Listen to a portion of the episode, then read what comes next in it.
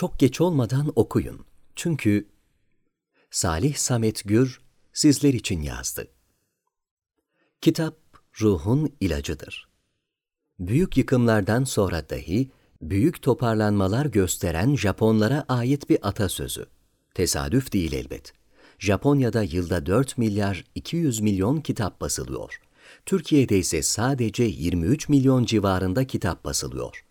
Japonya, İngiltere, ABD, Almanya gibi ülkelere oranla Türkiye daha az sürekli kitap okuyor.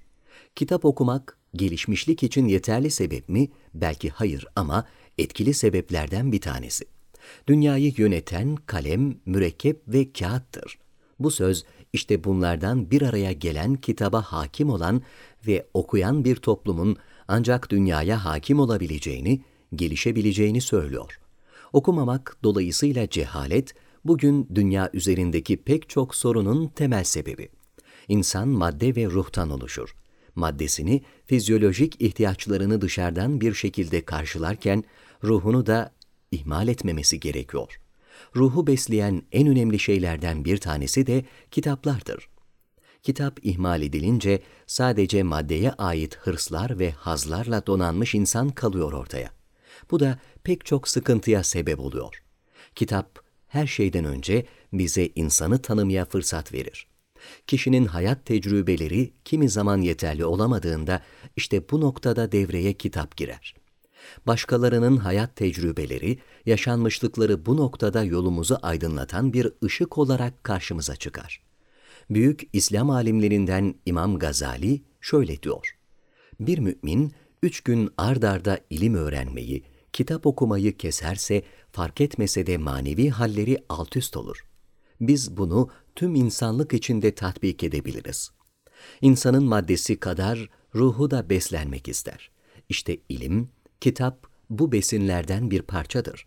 İlim öğrenmek, kitap okumak bizi ehlileştirir. Sabır sahibi yapar. Zira kitap okumak için zaman gerekir. Bu zaman sabırsız olana sabrı öğretir, çabuk öfkelenen için mühlet vermeyi öğütler, tez canlı olana sükuneti nasihat eder. Kitap gerek içeriği, gerek süreci bakımından bir eğitici görevini görür. Tabiri caizse insanı tımar eder, ehlileştirir. Meçhule açılan bir kapıdır kitap. Meçhule yani masala, esrara, sonsuza. Cemil Meriç Söz uçar, yazı kalır diye bir söz vardır. İşte yazı bir sırlar ve kimi zaman ilimler alemi olan kitabın kendisidir.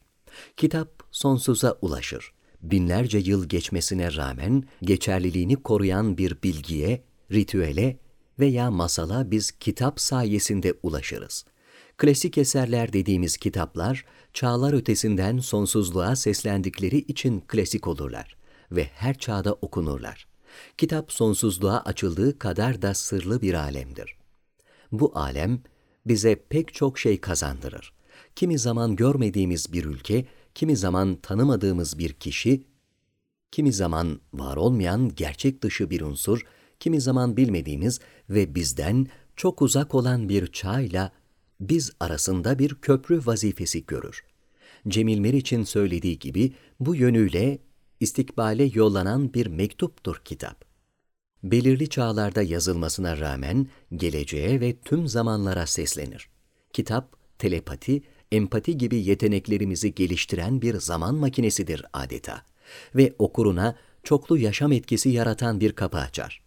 Kitap sayfalarından başımızı kaldırıp baktığımız zaman artık öncekinden çok daha geniş bir dünya görürüz. İşte kitaplar bize aleme bu geniş perspektifle bakma yetisi kazandırır. Kitap okumak, öğrenmenin ve ilmin ilk seviyesi olan ilmel yakin yani okuyarak ilimle öğrenme seviyesine adım atmamızı sağlar. Ondan sonraki seviye olan aynel yakin yani görerek öğrenilen bilgi seviyesinde bu ilimle okuyarak öğrendiğimiz bilgi temeli oluşturur. Kitaplar işte bu temeli oluşturmak için de önemlidir. İnsan okuduklarını kendine basamak yaptıkça yükselir. Okudukça dünyaya karşı baktığı pencere genişler ve dar çerçeveli at gözlüklerinden kurtulur. Artık okuyan insan için gördüğü şeyin bir arka planının olduğu, bir temeli olduğu, gördüğü şeyle arasında bir ünsiyet olduğu yatsınamaz bir gerçektir.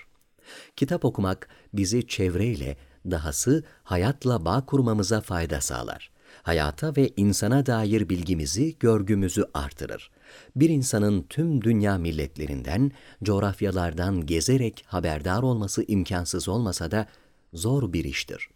İşte kitaplar bir yönüyle bu imkansızlığı ortadan kaldırır. Çölün ortasında bir bedevi çadırına Antarktika'da ya da Amazon'da geçen bir kitabı okumak pek tabii o anı yaşatabilmek bakımından oldukça büyük bir fırsattır. Teknoloji gelişiyor ama insanlar bugün teknolojinin ulaşamadığı ışınlanma teknolojisine binlerce yıl önce kitaplar vasıtasıyla ulaşmışlar. Kitaplar sayesinde başka bir çağ, mekan, hatta olağanüstü zamanlara ve alemlere adım atabiliriz. Kitap okumak aynı zamanda zihninizi geliştirir. Olaylara karşı tutumunuzu etkiler, empati yeteneğinizi harekete geçirir. Kitap okunduğunda yaratıcı zeka, olaylar arasında bağlantı kurma kapasitesi artar. Mesela çok fazla okuyarak Sherlock'a dönüşebilirsiniz. Tamam, tam olarak kitap yeterli olmasa da belki ufaktan Sherlockluklar yapabilirsiniz. Cemil Meriç, kitap zekayı kibarlaştırır diyor. Sadece kibarlaştırmakla da kalmıyormuş. Son yıllarda yapılan araştırmaların birine göre okumak beyin hücreleri arasındaki bağlantıyı güçlendirir. Ve evet, bu da sizi daha zeki birisi yapar. Kitap sıkı bir dosttur. Yalnızlıktan kurtarır. Güzel alıntılar yapmanızı sağlar. Kelime dağarcığınızı geliştirir gibi beylik laflardan sonra sadece bunlar değildir kitap okumak. İlla bir şey demek olması ve inanılmaz büyük faydalar içermesi de gerekmiyor. Her şeyden önce kitaptaki o alemin içerisinde öyle karakterler ve yazarların öyle bir üslubu vardır ki, sadece bunun için okunabilir kitap. Sadece Ahmet Hamdi Tanpınar'ın cümlelerini terennüm etmek, Dostoyevski'nin Rusyasında gezinmek, Raskolnikov'un baltasını hayal etmek, Kafka'nın Gregor Samsa'sını tanımak, genç Werther'in acısını yüreğimizde hissetmek, Hasan Ali Topbaş'ın, Yahya Kemal'in, Peyami Safa'nın Türkçesine karşı hayrete dalmak, sadece bunlar için dahi kitap okumaya değmez mi? Boş zamanlarınızda kitap okumayın. Evet, tam olarak bu boş zamanlarınızda kitap okumayın. Kitap, boş zamanlarda okunan bir şey değildir çünkü. Ona ayrılan zamanı boş zaman olarak değerlendirmek, kitabın tabiatına hakarettir. Hakiki kitap okuru, düzenli bir şekilde, sistemli bir tavırla kitabını okur. Kitap için zaman ayırır. Gerekirse uykusuz kalır. Kitap okuyan kişi zahmetsiz rahmet olmaz ne demek iyi bilir. Tabiri caizse kitap okumanın da hakikatli okura göre raconları vardır. Hakiki okur, kitaba karşı ayrılan zamanı asla boş zaman olarak değerlendirmez. Kitaba ayrılan parayı boşa harcanmış bir para olarak görmez. Hakiki okur için kitap su gibi, ekmek gibi aziz ve değerlidir. Kitaba karşı saygı duyulur. Yatarak kitap okunmaz. Hatta Nuri Pakdil gibi bazı aşırı kitap müptelaları kitap okurken saygıdan her defasında tertipli düzenli giyinerek kitap okur. Kitap cildiyle, sayfasıyla korunması gereken bir şeydir. Sayfaları karıştırılmaz. Eğilip bükülmez, zarar verilmez. Kendisine göre kitap üzerine not almak da doğru bulunmazken, büyük bir kısmı kitabın üzerine düzenli notlar alır. Şerhler düşer, derkenarlar oluşturur. Kitap okuru da türlü türlüdür. Bir kısım kitap okuru bibliofil dediğimiz eskilerin ise muhibbanı kütüp yani kitap sevdalısı dediği kişilerdir. Bu bibliofiller kitabı sever ve hakikatle okur. Toplumun ve diğer kişilerin de bu kitaplardan faydalanması için çabalarlar. Bir de biblioman veya mecanini kütüp dediğimiz kitap okuru var ki o işte kitap delisidir.